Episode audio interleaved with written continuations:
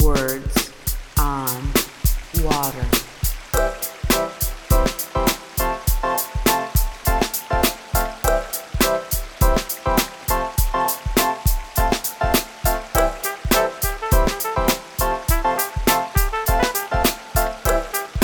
Words on Water.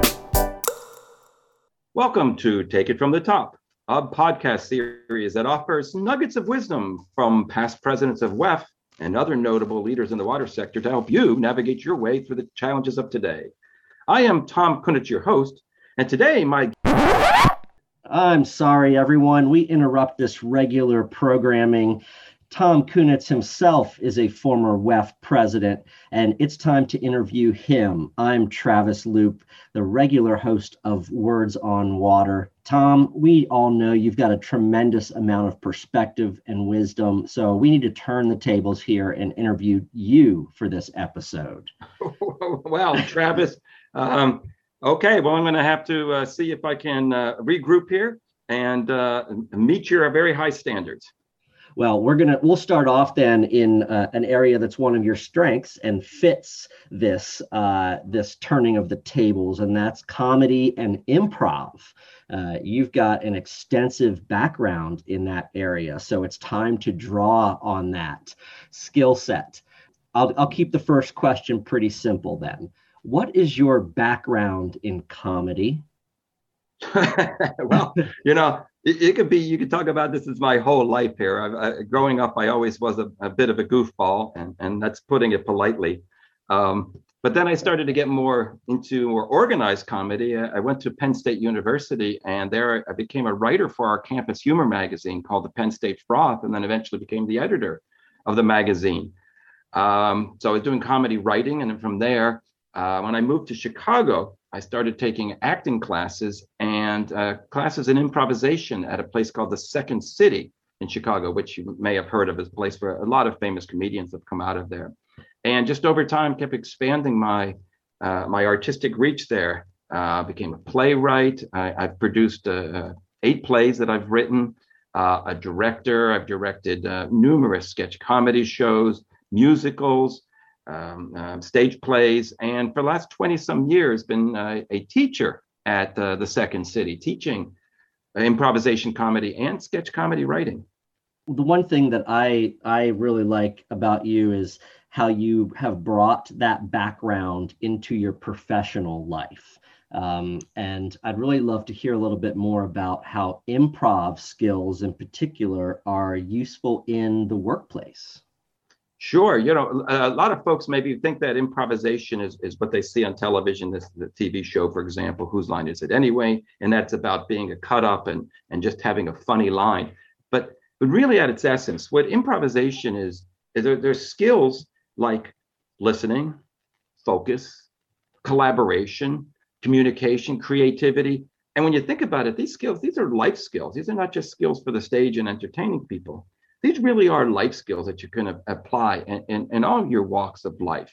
And so eh, these concepts that, that we teach are really all based ultimately in, in what we call the partnership. Okay. Some folks think that improv is about stand-up comedy, but it's not. Stand-up is one person by herself or himself on the stage with the you know scripted bit. But improvisation is based on the ensemble, working together with others. So it's really all based in cooperation, collaboration, and, and that creativity that comes when you work with another person. So, you know, practically all of us in our daily jobs do work with other people, and these same skills come into to play. You know, it's about truly listening when another person is talking. If you're at a, a meeting or on a, a, video call or in the conference room, are you truly listening to what the other person is saying? Or are you getting ready to put your own idea out there as soon as you get a break, right? Building on other people's ideas. That's improvisation is all about the building, taking the idea that was given to you and build on it, what we call the yes anding part. And the, that's the collaboration thing. And then also that unlocking of that potential, the creativity that you have within you to to solve problems which uh, practically all of us you know are problem solvers in our jobs and it takes creativity to to solve those problems. So that's that's how i bring those those skills from the improv world into the workplace. Wow, I really love that point you made about uh, truly listening and then building off of what somebody's saying instead of what I think so many of us are guilty of, and that's just waiting to kind of jump in and put your thoughts in the mix. And it's not really a continuous conversation in the same way that, that you've described. Um, also, what I really like is how you've specifically taken improv and brought it into the water sector through some through some trainings and instructions and lessons for people. I'd love to hear a little bit more about how you've done that and what you think that has uh, taught some of the people in the water sector. Uh, sure. So you know a few years ago uh, at WEFTEC uh, i did some workshops during the, the workshop weekend on using improv skills in the workplace. And uh, I've had people who've come back to me after that and says, "Hey, I took that thing that that you explained, that yes anding thing, and I've used that in in in, um, in the workplace and and bringing it to meetings where we say, well, let's build on each other's ideas instead of saying no, but no, but." Um, I've also had uh, uh, the experiences where it's the creativity part and problem solving is looking beyond the obvious. And how do you do that? How do you do uh, what we call the, an improv exploration, discovery, and heightening, which are the building blocks of improv, and, and how do you explore those different ways of looking at something. Some other things that I, have taught, uh, uh, oftentimes going to uh, member association meetings, maybe the, the, young professionals group will ask me to come and chat with the, the folks there. One of the big things that uh, uh, young professionals, well, frankly, a lot of people are scared of, and that's giving public presentations. And I'll tell you, I wasn't always able to comfortably give public presentations. I wasn't born like this. Uh, I really worked hard at it, but those improv skills and the acting skills went a long way to helping me be more comfortable with those. So I teach those same type of skills in workshops on how to give presentations, even technical presentations. It's not about the comedy behind it, but how to give the message, how to tell your story. Mm. And I've also had some member associations invite me there to to their uh, leadership groups and teach some workshops on on that creativity and finding that creativity within and then applying it they apply that when they're developing their strategic plan so that they can think beyond uh, the, the normal think beyond the usual. Um, so wherever whatever subject doesn't matter what you're asking me to speak about i'm always using my improv skills. Because when i'm speaking i want to create that sense of audience engagement invite the audience in invite the audience to the party and have this participatory learning approach. There's this old uh, chinese saying which uh, uh, basically interpreted says, Tell me, I forget.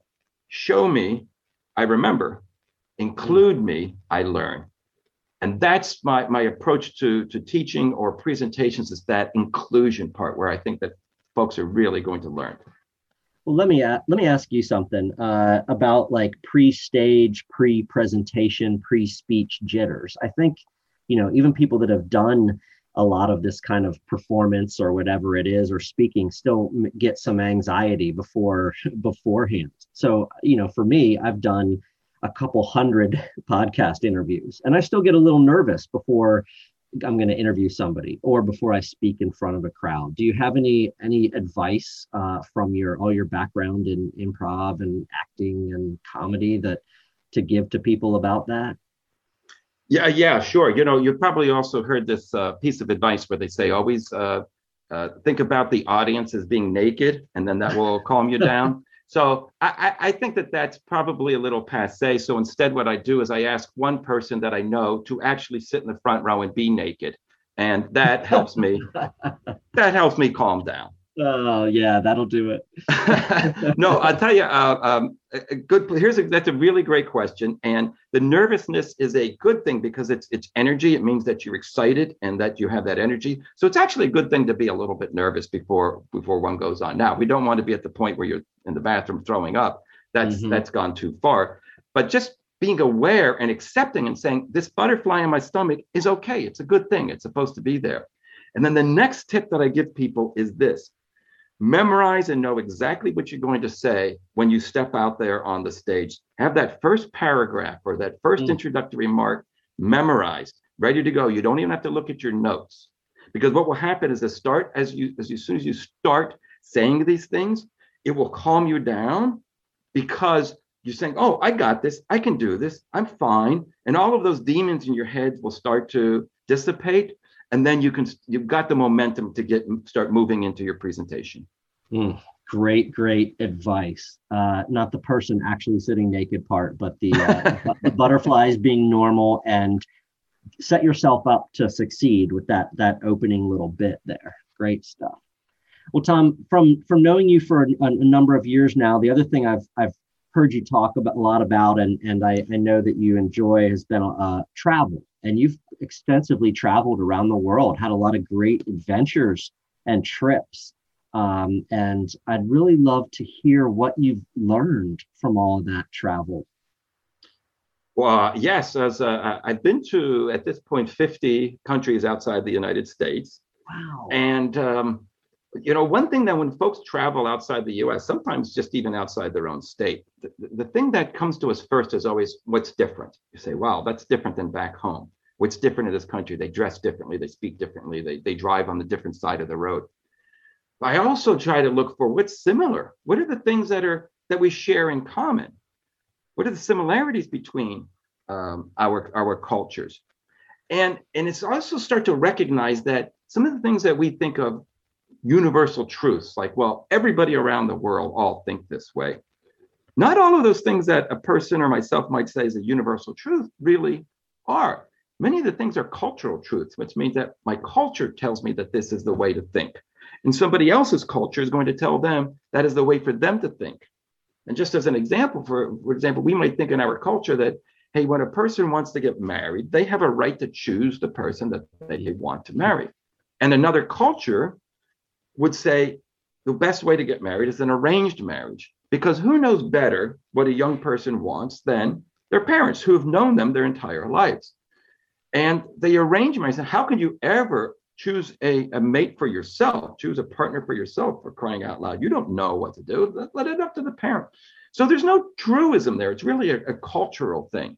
And, and, that's what we, we want to, to be aware that, that, that, that how much culture drives. And another person's not wrong or I'm not right, but to know that our culture drove us to this point and, and, and the culture, you could say, well, maybe times have to change and that's fine, but be aware of what is really uh, a universal versus what is driven by our environment and, and, the culture that we have.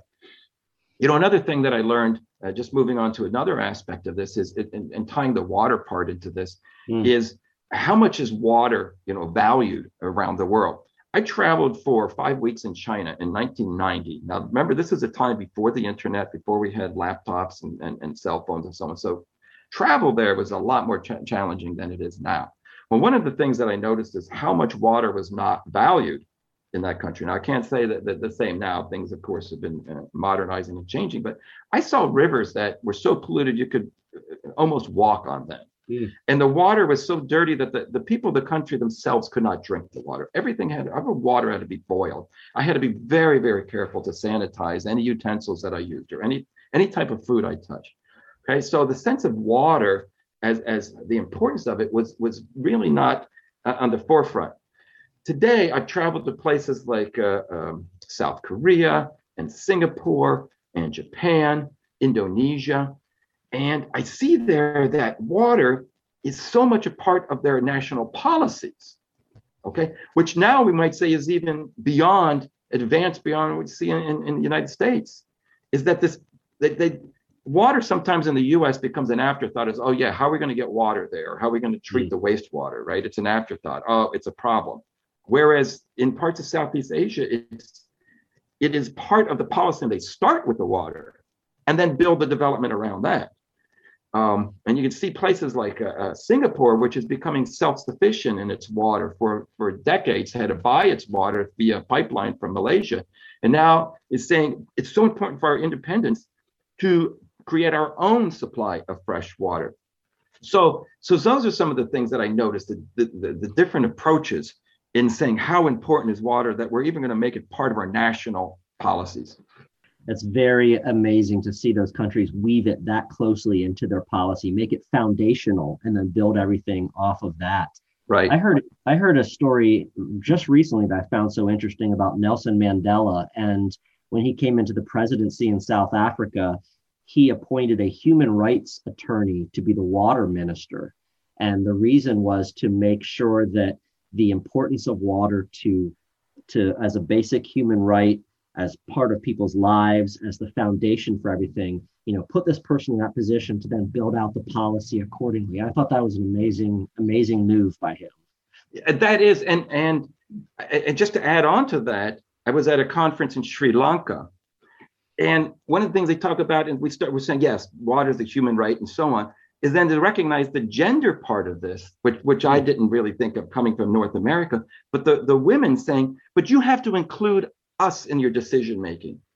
Because if you don't, all these little things that you don't think about that, that women need, whether it has to do with raising children or, or the, the, the health and hygiene, you mm-hmm. know, if you don't account for those things, then then you're not taking care of those needs and and those women it, it, it affects the going to school affects their education affecting their future affecting their home life and so yeah including the right people in there mm-hmm. that think about it beyond the technical side how imperative that is yeah the idea of wasting water leads me to the next thing I wanted to, to ask you about, and that's about resource recovery when it comes to water. Okay, we're not just going to waste this resource. Um, why are you such a supporter of, of resource recovery? And what does that mean in, in terms of water? Well, you know, Travis, maybe I'll start off with a little story to, to tell you how that, you know, I came to be thinking about this. Uh, you know, when I was a, a, young boy growing up, I was asking my father about his childhood. What was what was his life like when he was my age? And now my father grew up during the Great Depression in a little little coal town in Pennsylvania. And um, so I was asking about his daily life, and you know, like, you know, did you have your own bedroom? My goodness, no. There's 11 children in the family. He, shared a bed with three sisters, so four of them in one bed. And he wore hand-me-down clothes from his sisters until he was a, you know, growing boy. He was wearing dresses and so on because they had to, right, reuse the clothing. Um, and then I asked him about like, you know, your chores. What are your daily chores? He had to get up like four in the morning and walk down the railroad tracks looking for pieces of coal that fell off the train cars in order just to heat the, the, the house for the day. And then I asked him, I said, Did you have to take out the trash? And he said, Hmm, we didn't have any trash. I said, Dad, how can you not have trash? And he said, Let me think here. He said, Well, any food that we had, we ate. We were hungry. But if there was a, you know, uh, eggshells or banana peels or whatever, it went into the compost heap to make compost for the garden because they grew their own food. And he said, Well, if there was any paper, we used it as much as we could, and then it went into the fireplace for for heat we had any metal cans, my father opened up the cans and used it to shingle the, the house or the chicken coop. If we had glass, we reused it as jars for canning. There really were no plastics in the time. Anything that broke, we fixed. He said the only trash we had was ash from the from the coal stove. And he said every day I would take that and throw that out into the street, but that's what made the street. Everybody did, and our street was made out of coal ash. Mm. So really, there there was no you know uh, uh, waste. And, and I think about that, we, we call this resource recovery today, and they were practicing resource recovery back then, but they didn't call it resource recovery. They called it survival. and that's why I think it's so important to us is that we put a nice name on it, but ultimately it is about survival. Because when our resources are gone, as Benjamin Franklin says, you, you, you know the value of water once the well is dry. Once your mm-hmm. resources are gone, you know, this is what this is what people go to war over this is what we we people starve losing resources. So if that's why it brought to me the, the concept of the preciousness of, of these resources that we have. And so we talk about resource recovery in the water sector of course you know we know many of these things like um, the uh, uh, pulling out the nutrients of phosphorus and nitrogen uh, like chicago is doing and, and creating fertilizer out of that or gathering the, the, the biogas that comes off of digesters and using that to produce electricity um, biosolids themselves, what a tremendous resource that is. So much better than commercial fertilizers. It provides macronutrients, micronutrients, organic matter, right? The water itself is a resource. In many parts of the country, that water is a precious, precious resource, and so on. So we think in the water sector that, but then I also want folks in the water sector to realize this is just a piece of the bigger picture in our entire society. It's not just those parts of the water sector that we need resource recovery. Think about all of the trash that goes into a tra- person's trash bin. all everything going into a landfill. How much of that can be reused? And if I could end here just with a, with a quote from uh, a, a, fellow trustee uh, on the board of trustees, Raj Bhattarai, who coined this phrase back in the 1970s, and he said, "There is no such thing as a waste, just a resource out of place." Mm, it's that is so spot on. Love that line. Great job, Raj.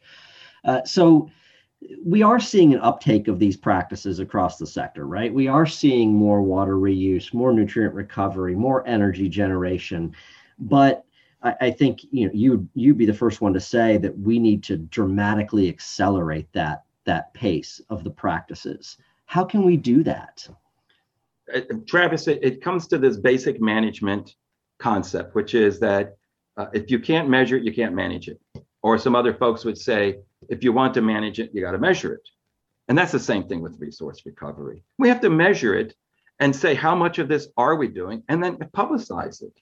Let it be known that we are doing this so others who are not say, oh, hey, I'm kind of falling behind here. I need to do this. So that the people who make decisions can put the funding into it and recognize the importance of this. So this is why WEF developed this program a few years ago called the Renew program, R-E-N-E-W, and the N-E-W stands for nutrients, energy, and water. You know, the basic components that we are recovering from, from the, the, the used water. And the, the concept behind this is to go out and measure at all of these 15,000 wastewater facilities across the US and then eventually into Canada, and to say, we're going to all use the same system mm-hmm. for measuring with the same metric, the same approach, so that we're all doing everything on an apples by apples basis here. And then publicize this so we can see from year to year how are we doing as an industry? How are we doing as region? How are we doing as individual utilities? So it's used on an individual basis to say, how can I do better next year? And it's also as an industry, industry wise to say, where do we need to get to? Are we stalling out? Are we flatlining? How can we get that, that incentivize us to get to the next level and use that to, you know, just like they talk about the um, the, the ASCE report card on infrastructure, and everybody talks about a crumbling infrastructure because they've measured it and said this is this is the, the, the pain that we have, and here's how much money we have to put into it. We have to do the same thing with with our resource recovery, to measure, publicize, and and to demonstrate that the, the progress that's being made. Absolutely. And I believe that there is uh, another call for data that will be taking place this summer uh, and uh, an update to kind of the status of the the renew goals or, or benchmarks later this fall. So uh, folks should definitely keep an eye out for that more measurement of what's happening. Yeah, not only keep an eye out, Travis, but you got to do it when that call comes out. And whether you work at a utility or you know somebody who works at a utility, you're a consultant for them, you've got to get in there and get this done. It, it's going to take a little bit of effort. You know, if you've done it before, the first time takes a bit of effort, but after that, it becomes a lot of uh, repetition. You already have the data. Whatever we're asking for in the Renew program is data you already uh, have. But how vital this is going to be for pushing the sector forward. How did you initially get involved in WEF? Um, you know, you you again rose to become WEF president. Uh, where did that journey start? So it's funny, uh, uh Travis, is I never in my life imagined myself becoming uh, the president of WEF. It was never something I had aspired to. And if you had told me at one time, I would have, have laughed at you. Um, but it all starts, every you know journey starts with a single step. And my single step was uh, somebody who knew me said, "Hey, um, we have this opening on this committee and, and the program committee, and uh, would love to have you come join us." And uh, my first reaction was a refusal and saying, no, because I'm not that smart. I'm really, people on that committee are really bright. They're the top people. I'm just not that smart, you know? I'm not a James Barnard or Jeanette Brown here. Uh, but what they convinced me is that everybody has something to contribute.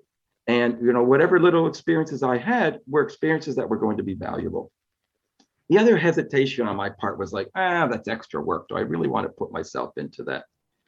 But I got dragged into it and I started to very hesitantly get uh, participate. And then I started to realize, you know, the work is not that much. And, and, and, and in terms of the time, it's interesting when you commit yourself to something, the time, it magically appears hmm. because you've committed yourself to it and you will find the time. And so that, that whole aspect of it very quickly went away. And the fact that um, it was so much work. I started to realize, ah, you know, I can pound this stuff out pretty quickly.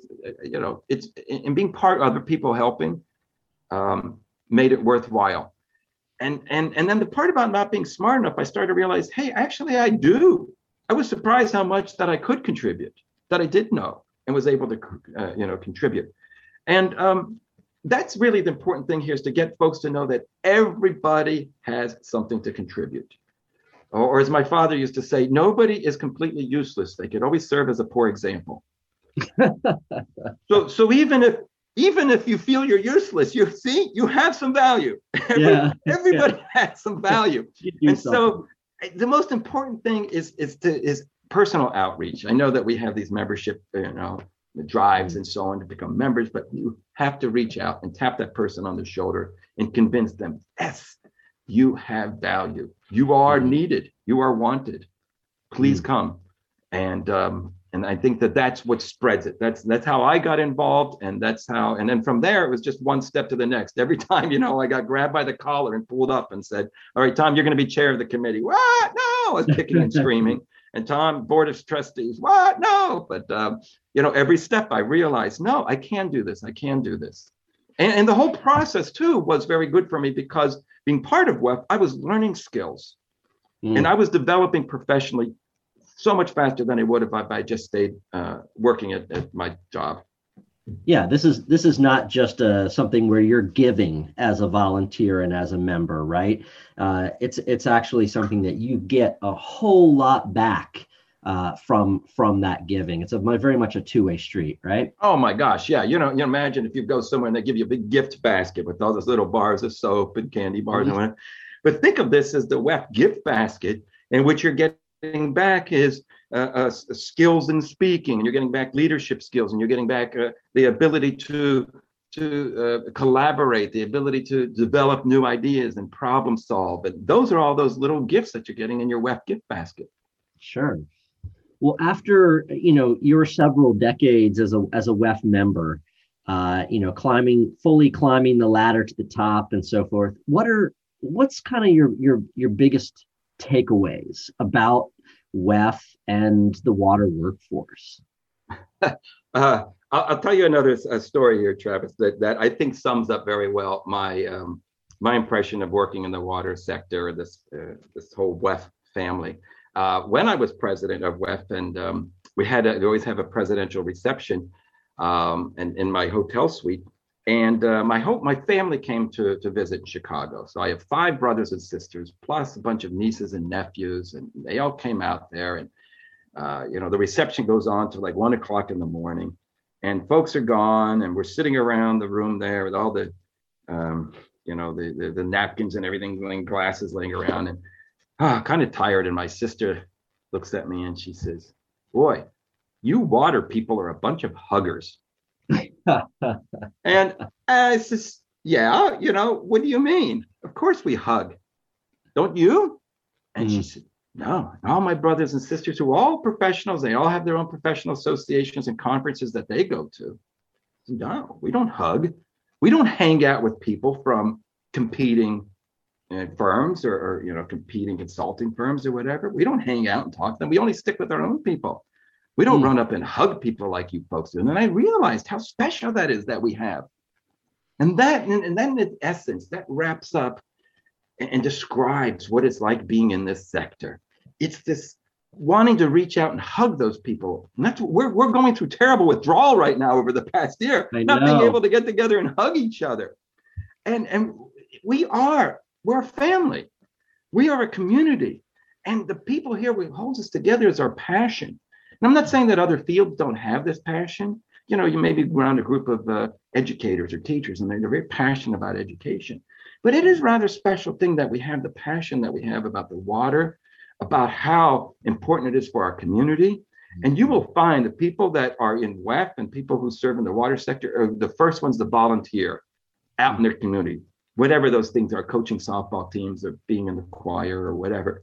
We are the first ones to go out there and volunteer there that's that kind of commitment and passion and community that that we have through this conversation you've given a lot of great perspective and information and advice from the the experiences in comedy and your travels around the world and your work in water. So, if you were to weave all of that together, um, is there like an overarching philosophy that you've kind of come to adopt, and you know, keep at your core that you want to share with others? Yes, it is this. We are all connected everybody, not just the water sector, we're all connected. Everybody in the country is connected. Everybody in the world is connected. And we in the world are all connected to our planet. There's all this connection. And, and to believe in any way that we are somehow isolated or individuals is, is just a fallacy. It's a farce. Mm. We are connected. There's a really good uh, um, thought behind that. There's a fellow named Satish Kumar from Rajasthan, India, and he wrote a book, and the, the subtitle of the book was this A Declaration of Dependence. And, and it really turns it on the, the head, this, this common belief, and particularly in our culture, that, that this individualism is, is the way to be. You know, I'm very strong on my own. And he turns it on his head and says, I declare I am dependent on others. And at first, it sounds like a place of, of weakness, but really it comes from a place of strength to be able to say, I depend on others and others depend on me. And it comes from a place of strength, recognizing responsibility. I have a responsibility to others and to recognize that I have an impact on others because we are all connected. Now we have to be conscious of that fact and be considerate of the fact that things that I do are going to impact others. We don't like it when our neighbor does something that impacts us. We have to remember that we have to be considerate not to impact our neighbor. Mm. And very, you know, maybe one way to put this that's memorable is to say what happens in Mayberry matters in Madagascar. Mm. yeah. We all live downstream, right? Uh, yes. Of, of another um, and upstream of another. Um, fantastic. Well, Tom, I appreciate you letting me crash your podcast to interview you. Um, I, like I said, I knew that there was a wealth of perspective and, and information that we had to extract here and share with others. Um, we will get back to the regular scheduled programming for the next Take It From the Top. But in the meantime, I appreciate uh, you giving us this time. Thank you so much. Travis, it was my pleasure to be here, and thank you so much for what you do for WEF. Words on water.